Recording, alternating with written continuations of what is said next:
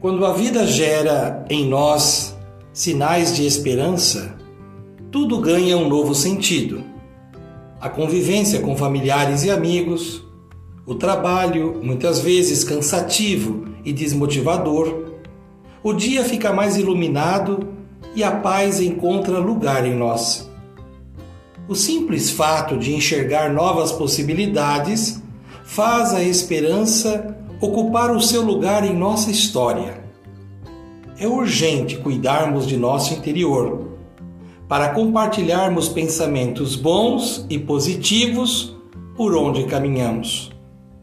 Sejamos amigos verdadeiros, construindo fraternidade e amor solidário com os amigos de ontem, de hoje e de sempre.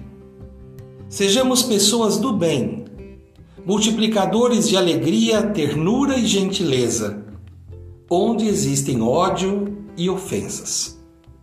Sejamos mesmo com nossas fragilidades um farol de luz e esperança que anuncia a força avassaladora da fraternidade. Cultivando a cultura da paz, um grande abraço